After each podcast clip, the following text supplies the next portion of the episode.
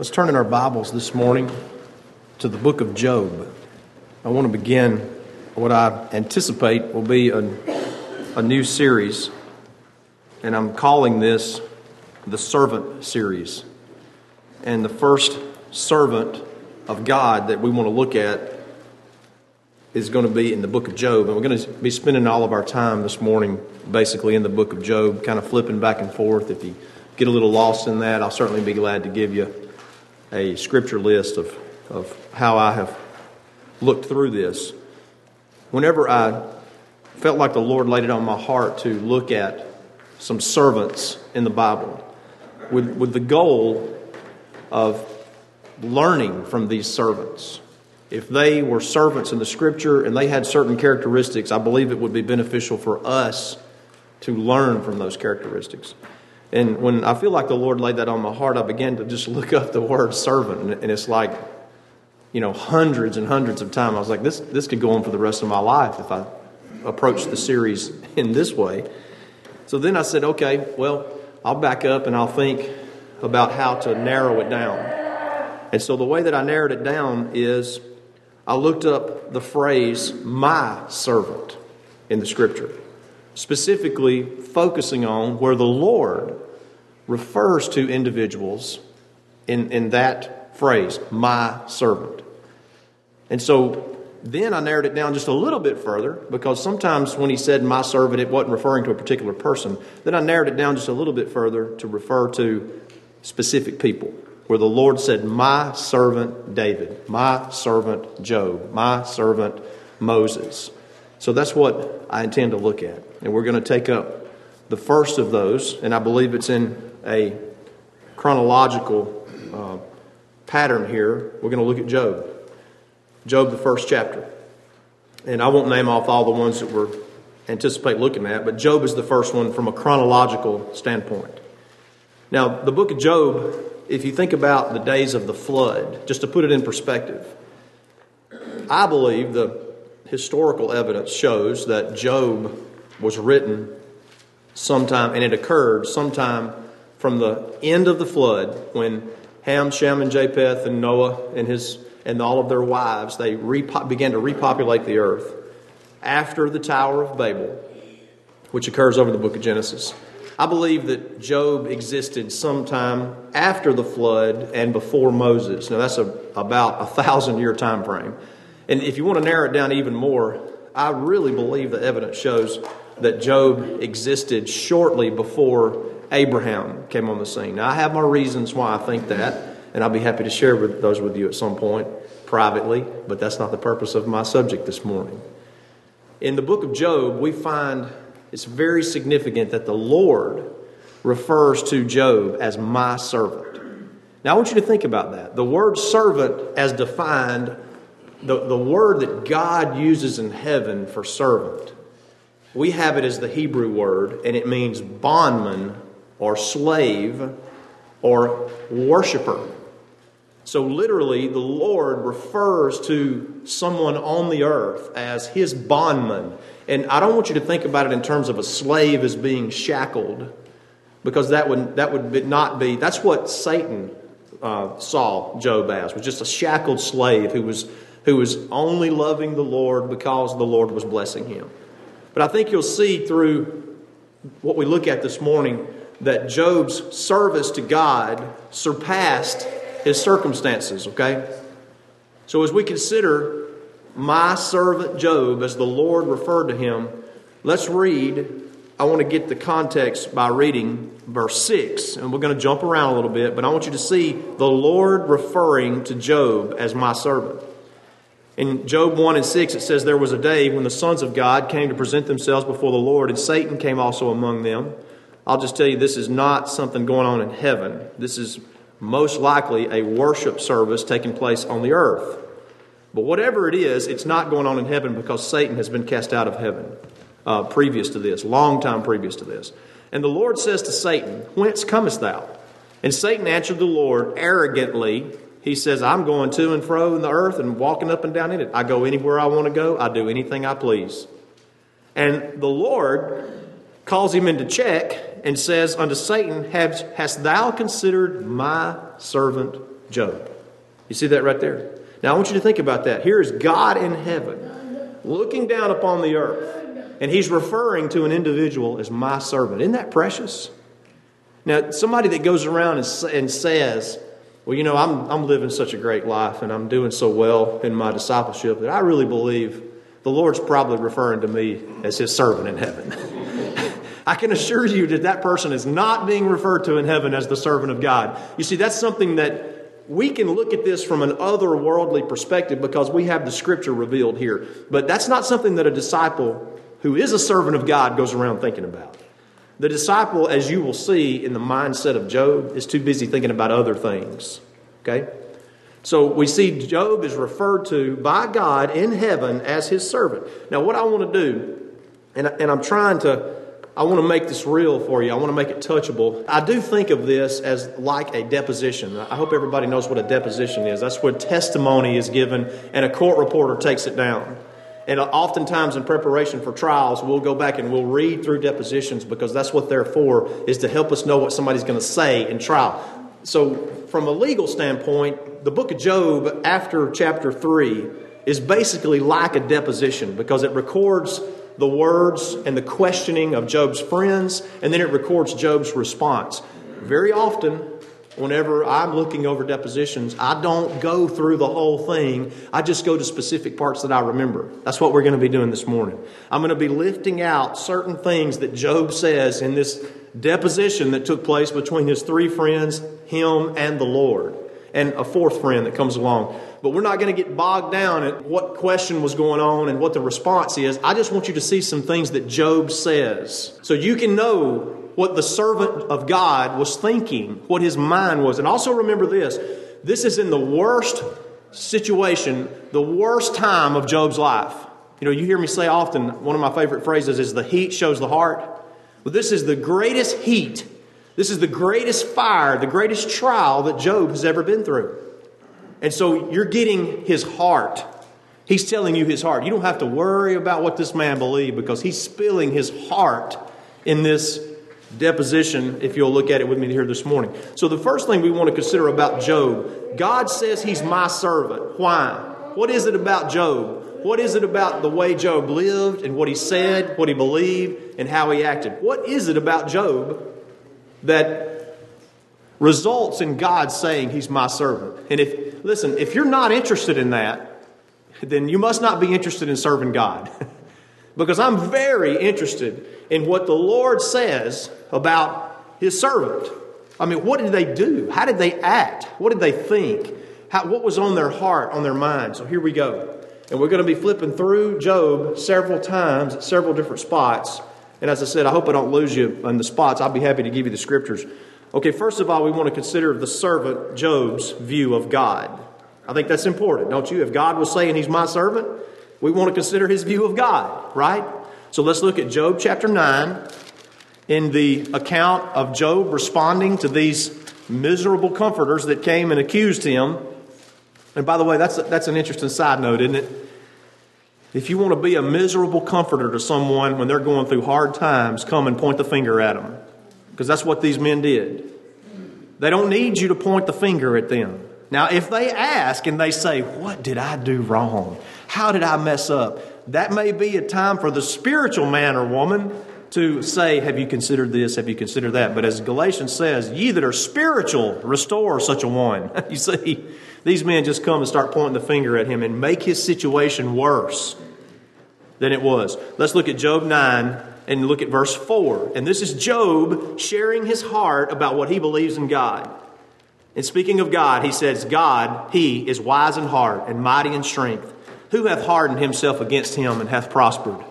Which removeth the mountains, and they know not, which overturneth them in his anger, which shaketh the earth out of her place, and the pillars thereof tremble, which commandeth the sun, and it riseth not, and sealeth up the stars, which alone spreadeth out the heavens, and treadeth upon the waves of the sea, which maketh Arcturus, Orion, and Pleiades, and the chambers of the south this man's a genius, isn't he?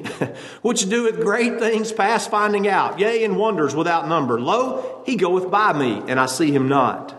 What do you think he believes about the omniscience and omnipresence of God? He passeth on also, but I perceive him not. Behold, he taketh away. Who can hinder him? Who will say unto him, What doest thou? Sounds very similar to what Isaiah says years and years later, doesn't it? And I want you to notice how similar some of the things that Job says to some of the scriptures that we're familiar with. If God will not withdraw his anger, the proud helpers do stoop under him. How much less shall I answer him and choose out my words to reason with him? Whom though I were righteous, yet would I not answer, but I would make supplication to my judge.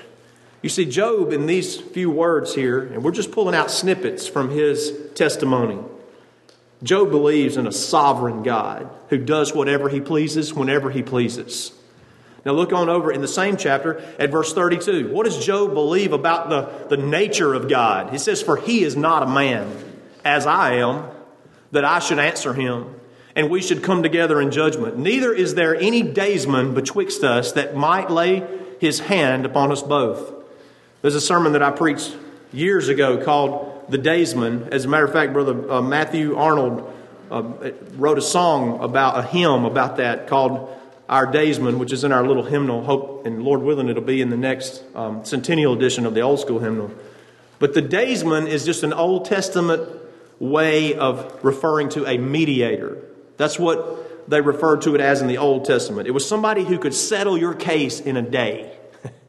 a daysman. Now, when I think about that in terms of uh, I've got cases pending in court right now that have been there for four or five years. It makes me think, I wish I had a daysman that would settle some of those cases in one day. well, I tell you, Job was referring to the fact that there's no man that can settle the case of, of a man in a day when it comes to his sins. But there's one who would take on flesh. God would take on flesh and become a man and be our daysman. You see, that's what Job viewed God as. You see? So look at chapter 12, and I tried to do these chronologically so they'd be easy to flip through. Look at chapter 12, verse 10. This is very interesting what Job says here about God. In verse 10 of chapter 12, he says, In whose hand is the soul of every living thing and the breath of all mankind. Now, today, if Job got on CNN or Fox or one of the national networks and said, I believe that the soul of every living thing is in the hand of the Almighty God, and the breath of all mankind comes from the Almighty. What do you think they would say about him? Are you kidding me? They'd say he was a fool, first of all. They'd say he was non scientific, next. And they just say he's a hypocrite and, you know, against everybody, uh, against the course of nature. You see, Job had the same beliefs as the patriarchs had. He had the same beliefs as uh, you do today. And this was way back before the covenant that was made between God and Abraham. Now let's, let's press on for the sake of time. Job also believed in the resurrection. Job, the 14th chapter. I want you to see this with me in verse 14. For, Job 14 and 14. He says, If a man die, shall he live again? How many times have you heard that at a funeral? That's a popular, popular verse at a funeral. I've used it many times my, myself. After the flood, before Abraham, 1500 years or 17 or 1800 years, maybe 2000 years before Christ comes, Job says, If a man die, shall he live again? All the days of my appointed time will I wait till my change come. Thou shalt call, and I will answer thee. Thou wilt have a desire to the work of thine hands. He's saying, I believe in the resurrection. And if that's not clear enough, look a couple pages over to chapter 19. I know we're doing a lot of flipping, but I want you to see the testimony of Job, the servant of God. Job chapter 19, we'll begin in verse 23. This is other verses of scripture that are used often at funerals. Job says, Oh, that my words were written Oh, that they were printed in a book, and they are, by the way, that they were graven with an iron pen and lead in the rock forever, for I know that my Redeemer liveth, and that he shall stand at the latter day upon the earth. And though after my skin worms destroy this body, yet in my flesh shall I see God. Did Job believe in the resurrection? Absolutely, he did. Now, turn over to chapter 23. I want you to see how Job, the servant of God, felt about the Word of God. And by the way, at this time that this was written, that this would have been probably one of the first writings that was preserved. We believe this is the oldest book of the, of the Bible. We're not exactly sure who wrote it. It's possible, some believe that Moses may have written it along with the Pentateuch, the first five books of the Bible. But whether it, whether it was written by Moses or before, this is the oldest record of, of one written in the scripture. It doesn't mean that Job was the oldest one. You know, we, we go all the way back to Adam. Moses wrote those books, but Moses came after Job. So Job is the oldest, believed to be the oldest book of the Bible. And the reason I'm belaboring that is because there was no written down word hardly at all at this time until the days of the book of Job. And so in Job 23, we ask Job, how, did you, how do you feel about the word of God? And look at verse 8. He says, Behold, I go forward, but he is not there, and backward, but I cannot perceive him. On the left hand, where he doth work, but I cannot behold him. He hideth himself on the right hand, that I cannot see him. Sounds very similar to what we just read, doesn't it? But he knoweth the way that I take. When he hath tried me, I shall come forth as gold. My foot hath held his steps. His way have I kept and not declined. Neither have I gone back from the commandment of his lips. I have esteemed the words of his mouth more than my necessary food. Job believed that it was more important to follow God than to eat. Are y'all with me? The servant of God, who the Lord looked upon and said, Behold my servant. This servant of God believed that it was more important to follow the Word of God than to nourish himself with food. That sounds very, very similar to what it says in the book of Leviticus that man shall not live by bread alone, doesn't it? It sounds very similar to the rebuke that Jesus Christ gave in the temptation in the wilderness when Satan said, You're hungry, turn these stones into bread. And Jesus says, It is written, Man shall not live by bread alone, but by every word that proceedeth out of the mouth of God. Do you believe that Jesus uh, do you believe that Job was in line with the teachings of Jesus? So if the word said it, you know, it, it would be like this. If the word said, don't eat this meal before you do this. then Job was going to do whatever was commanded before he ate. I mean, it could be that simple. It could be even more complex than that, but it was more important for Job to follow the words of God than it was to even eat. Okay? Now that, listen, that doesn't mean that he uh, malnourished himself or anything like that, but if it came down to serving God and going, well, I need to nourish myself, well, he would go serve God. See? Out of his own mouth, the servant of God says this. Now, what is Job's? We're going to go back a little bit now to Job 14. We see Job's opinion, Job's belief of God and the Word of God and the resurrection and the sovereignty of God. What about Job's opinion of man and of sin? Let's look back at Job 14 in verse 1. It says, Man that is born of a woman is a few days and full of trouble. That's a very famous verse right there that's often quoted. He cometh forth like a flower, and is cut down. He fleeth also as a shadow, and continueth not. And dost thou open thine eyes upon such an one, and bringest me into judgment with thee? Watch verse 4. Who can bring a clean thing out of an unclean? Not one.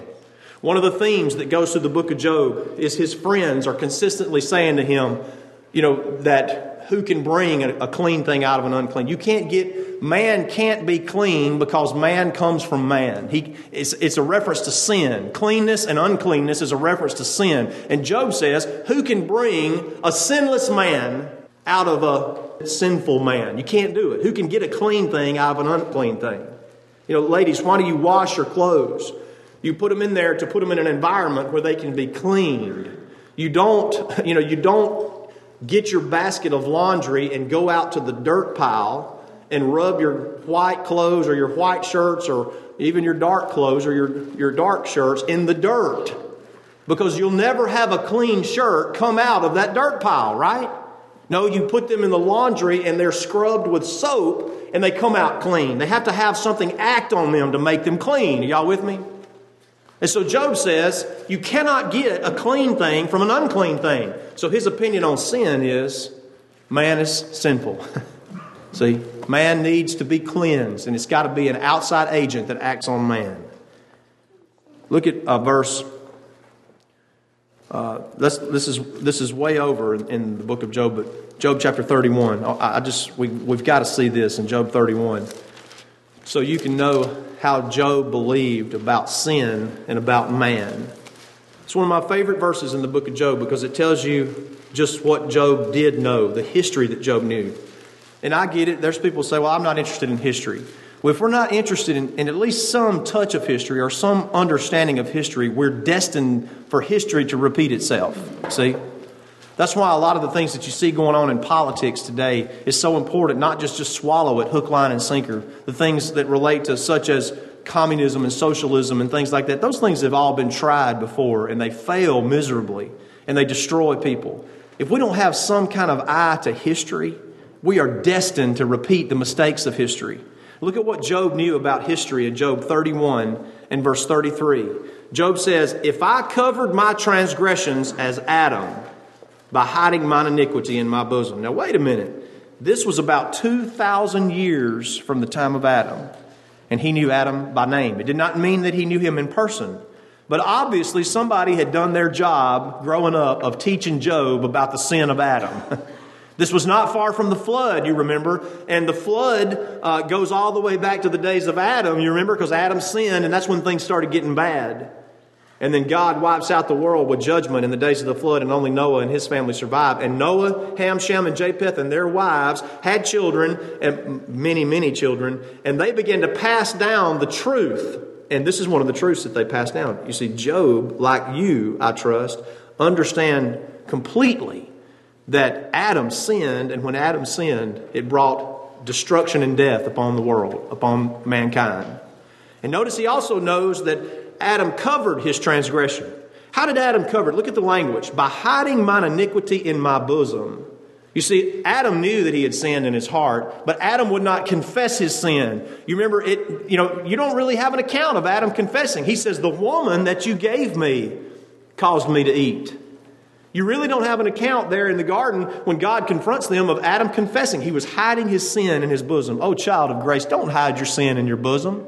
If you want to be a servant of God, if you want the Lord to look upon you and smile, we don't need to hide sin down in our heart. We need to confess that sin. Now, it doesn't mean that you go around confessing to everybody that what you've done. That's not appropriate because it says the things that are done in darkness, the things that are done in sin, uh, those things should those things should not be spoken of. Confess your sin to your God.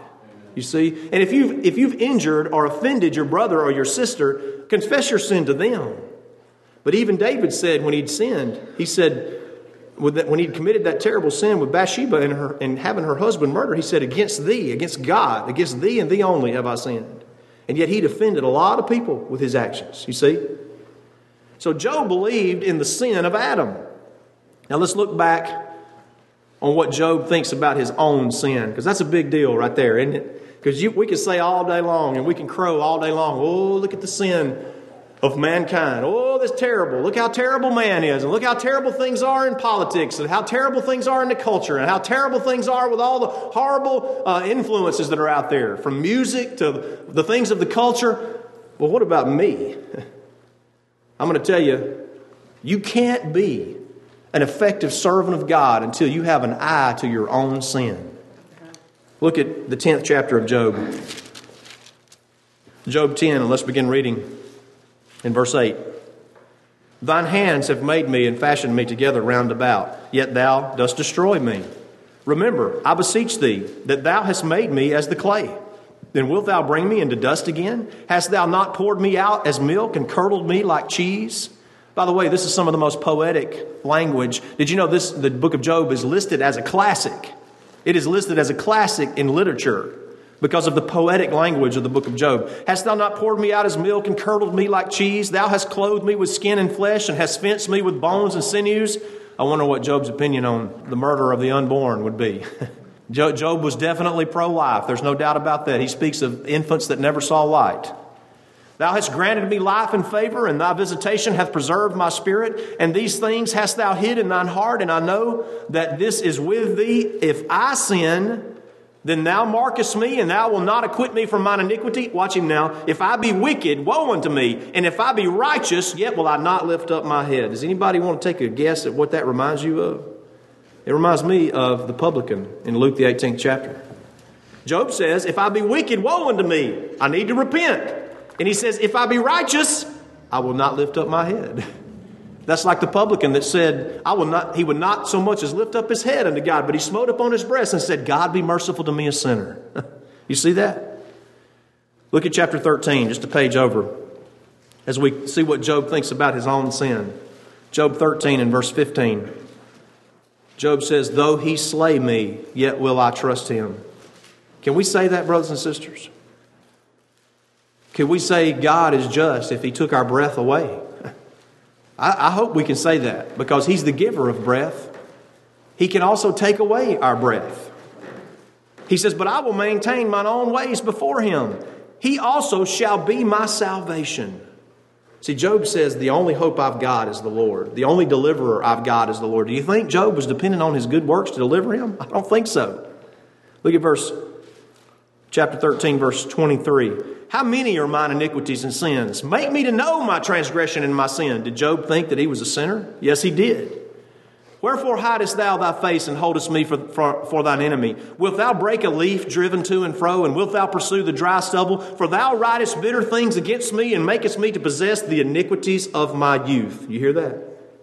Job saw himself as a sinner all throughout his life. In his youth, in his middle ages, in his later years, now, we see Job's view of God, we see Job's view of man, we see Job's view of sin, and we see a view of his own sin. Now, we also can see views that Job had about other things. We're kind of running out of time, so I'm not going to belabor these, but you can look in chapter 28 and see what Job thought about riches. And this was the richest man in the world at the time. in chapter 31, verses 24 and 25, he says, If I have made gold my hope, then let my arm fall off from me. you see, Job was one of the richest men that lived at the time, and yet he did not put his hope and his confidence in his riches. You can also read about Job's life from when he was younger, up like from a child all the way up to an adult. You can read him confessing out of his own mouth how his own parents. It says in Job chapter 31, it says that he was brought up with the widow and with the fatherless. They were at his table. There was a constant hospitality going on in the life of Job. And the hospitality was not just for those that would benefit them. And it wasn't just a pick and a choose. I'll choose to be hospitable to those that benefit me. No, it was to the widow and to the orphan. He said, I was brought up with him. Did not he that make me in the womb make him also? You see, Job had an equality in his mind. That I'm, I'm no different than them. I've just been blessed to have a, a, a mom and a dad. You know, here's the orphan. He doesn't have uh, the dad, or maybe the mom passed away. Whatever the situation, he was brought up with those. And he also says in Job 29, Oh, that I would be as I was in the days of my younger years when the secret of God was upon my tabernacle and my children were around me. Remember, he had 10 children. And he thinks back on the days of when his children were around his table. And you can read in chapter 29 about the things that he did and the people that he interacted with. So the days in the life of Job, he confesses and he testifies about his belief in God, his belief in man, his belief in sin, his, his own experience in life. If you want to know something about why God was referring to this man as his servant, it's all right there. So let's go back to Job, the first chapter, in our remaining time, and let's consider a few days in the life of the servant of God, Job. Charles Spurgeon wrote and said, and he actually also quoted from John Bunyan. He says, A man may be a good man and a rich man, but it is not usually the case. I am afraid that what Mr. Bunyan says is all too true, and this is a quote from John Bunyan. Gold and the gospel seldom do agree. Religion always sides with poverty. Y'all realize how blessed we are? There, there's nobody under the sound of my voice that has faced poverty. Praise God. You realize how blessed and prosperous we are? And do you also realize that our prosperity is our persecutor? It persecutes us and draws our minds and our hearts away from God. If we don't like what we get, you know, we, we package it up and we send it back. if we don't like what comes out or what, what comes out with our food, we ask them to cook it a little more or bring me something different. You understand, we don't have a clue about what poverty is. And I'm just going to tell you, the people of God through the centuries have been characterized more often than not by poverty, by extreme oppression and persecution. And yet, in that, through those times, God's kingdom still goes on. Isn't that amazing? And then you have men like Job who were able to maintain their focus on God even though they had incredible riches. Let's read verse 1. There was a man in the land of Uz whose name was Job, and that man was perfect and upright, feared God, eschewed evil. And there were born unto him seven sons and three daughters. His substance also was 7,000 sheep, 3,000 camels, 500 yoke of oxen, 500 she asses, a very great household, so that this man was the greatest of all the men of the East. I've tried to kind of do a little math computation about how much land it would take to feed 7,000 uh, sheep.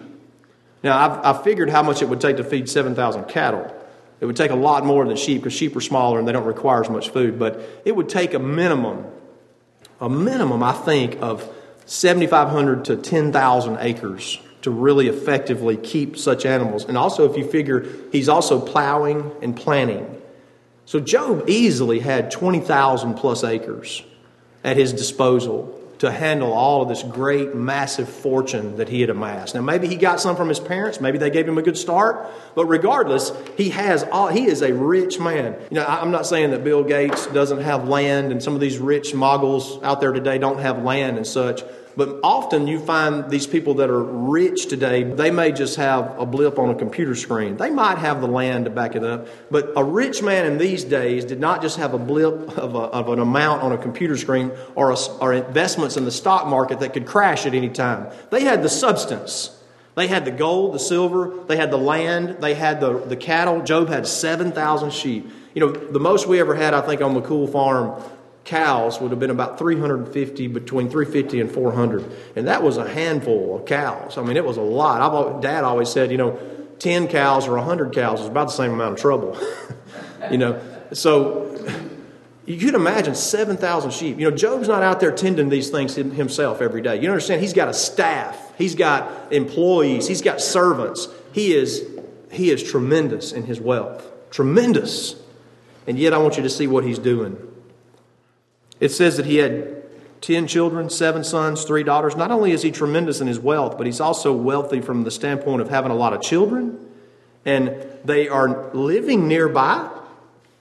And it says in verse 4, I think I, this is just a side note, but it is interesting to me that if you figure he had a, a child every year or year and a half or so, that there was probably a at least a 12 or 13 year spread between these children. So if the oldest child was 30, you know, the youngest one had to be in the age, a range of 18, 17.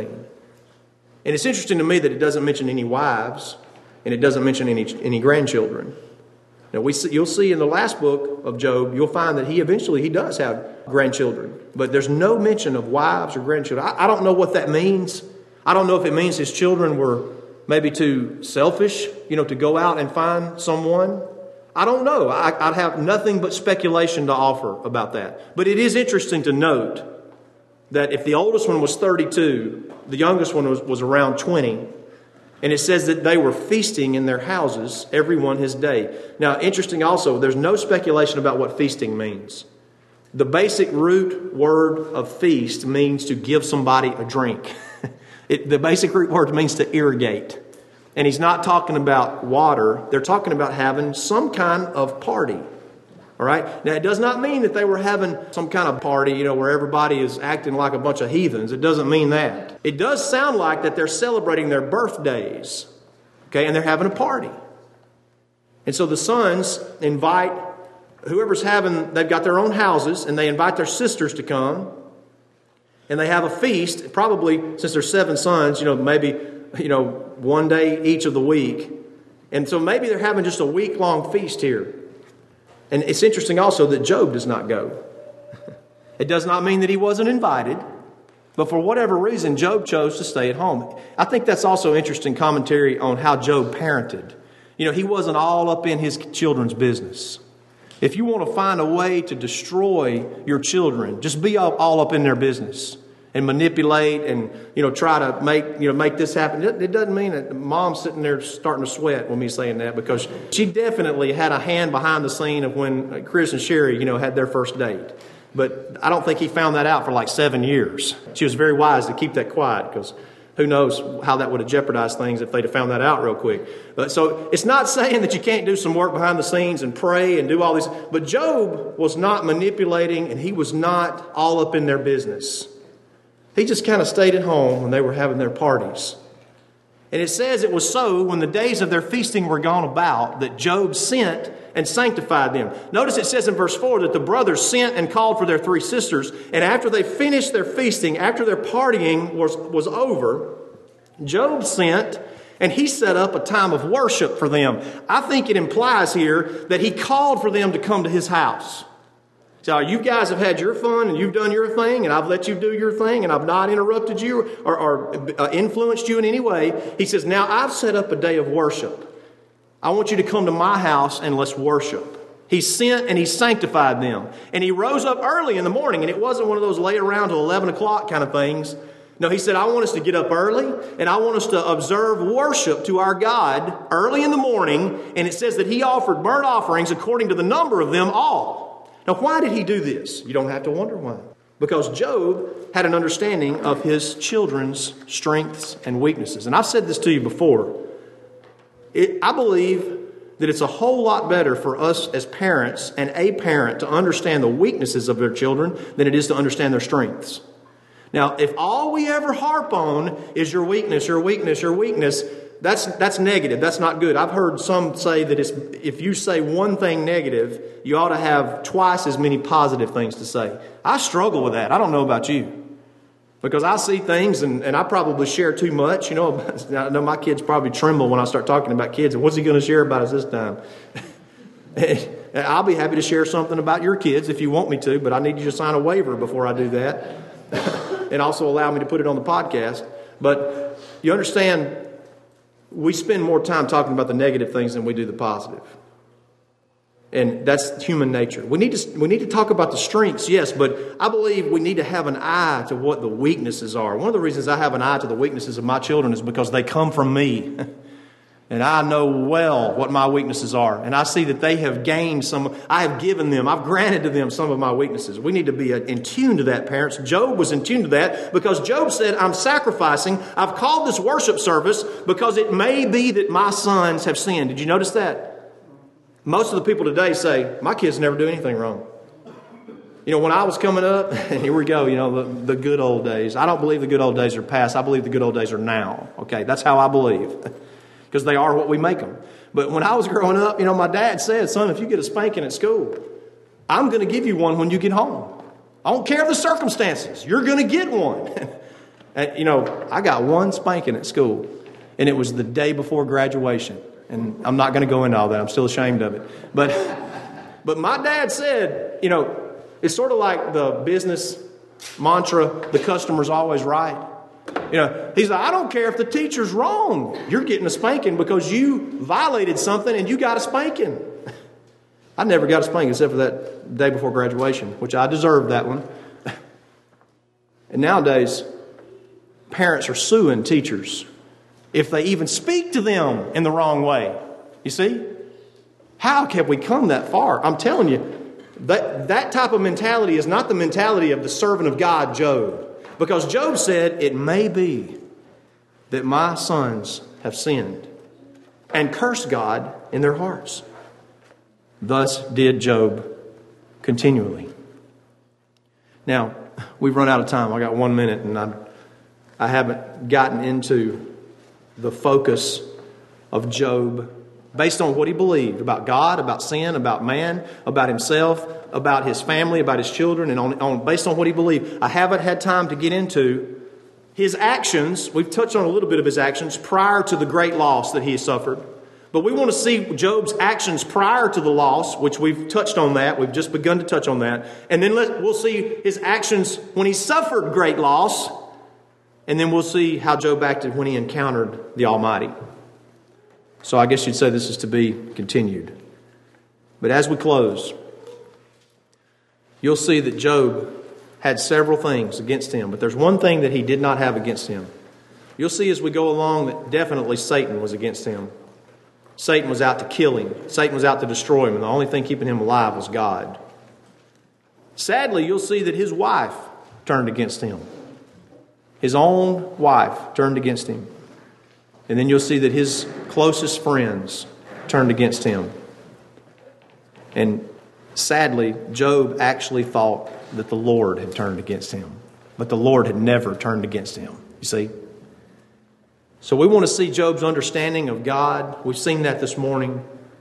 Then we want to look at some more things about the servant of God, Job. And hopefully through this we can learn some characteristics and things that we should have, that we should be striving for in our walk and in our life so that we can be better servants of the Lord. We'll stop there today and say to be continued till next time.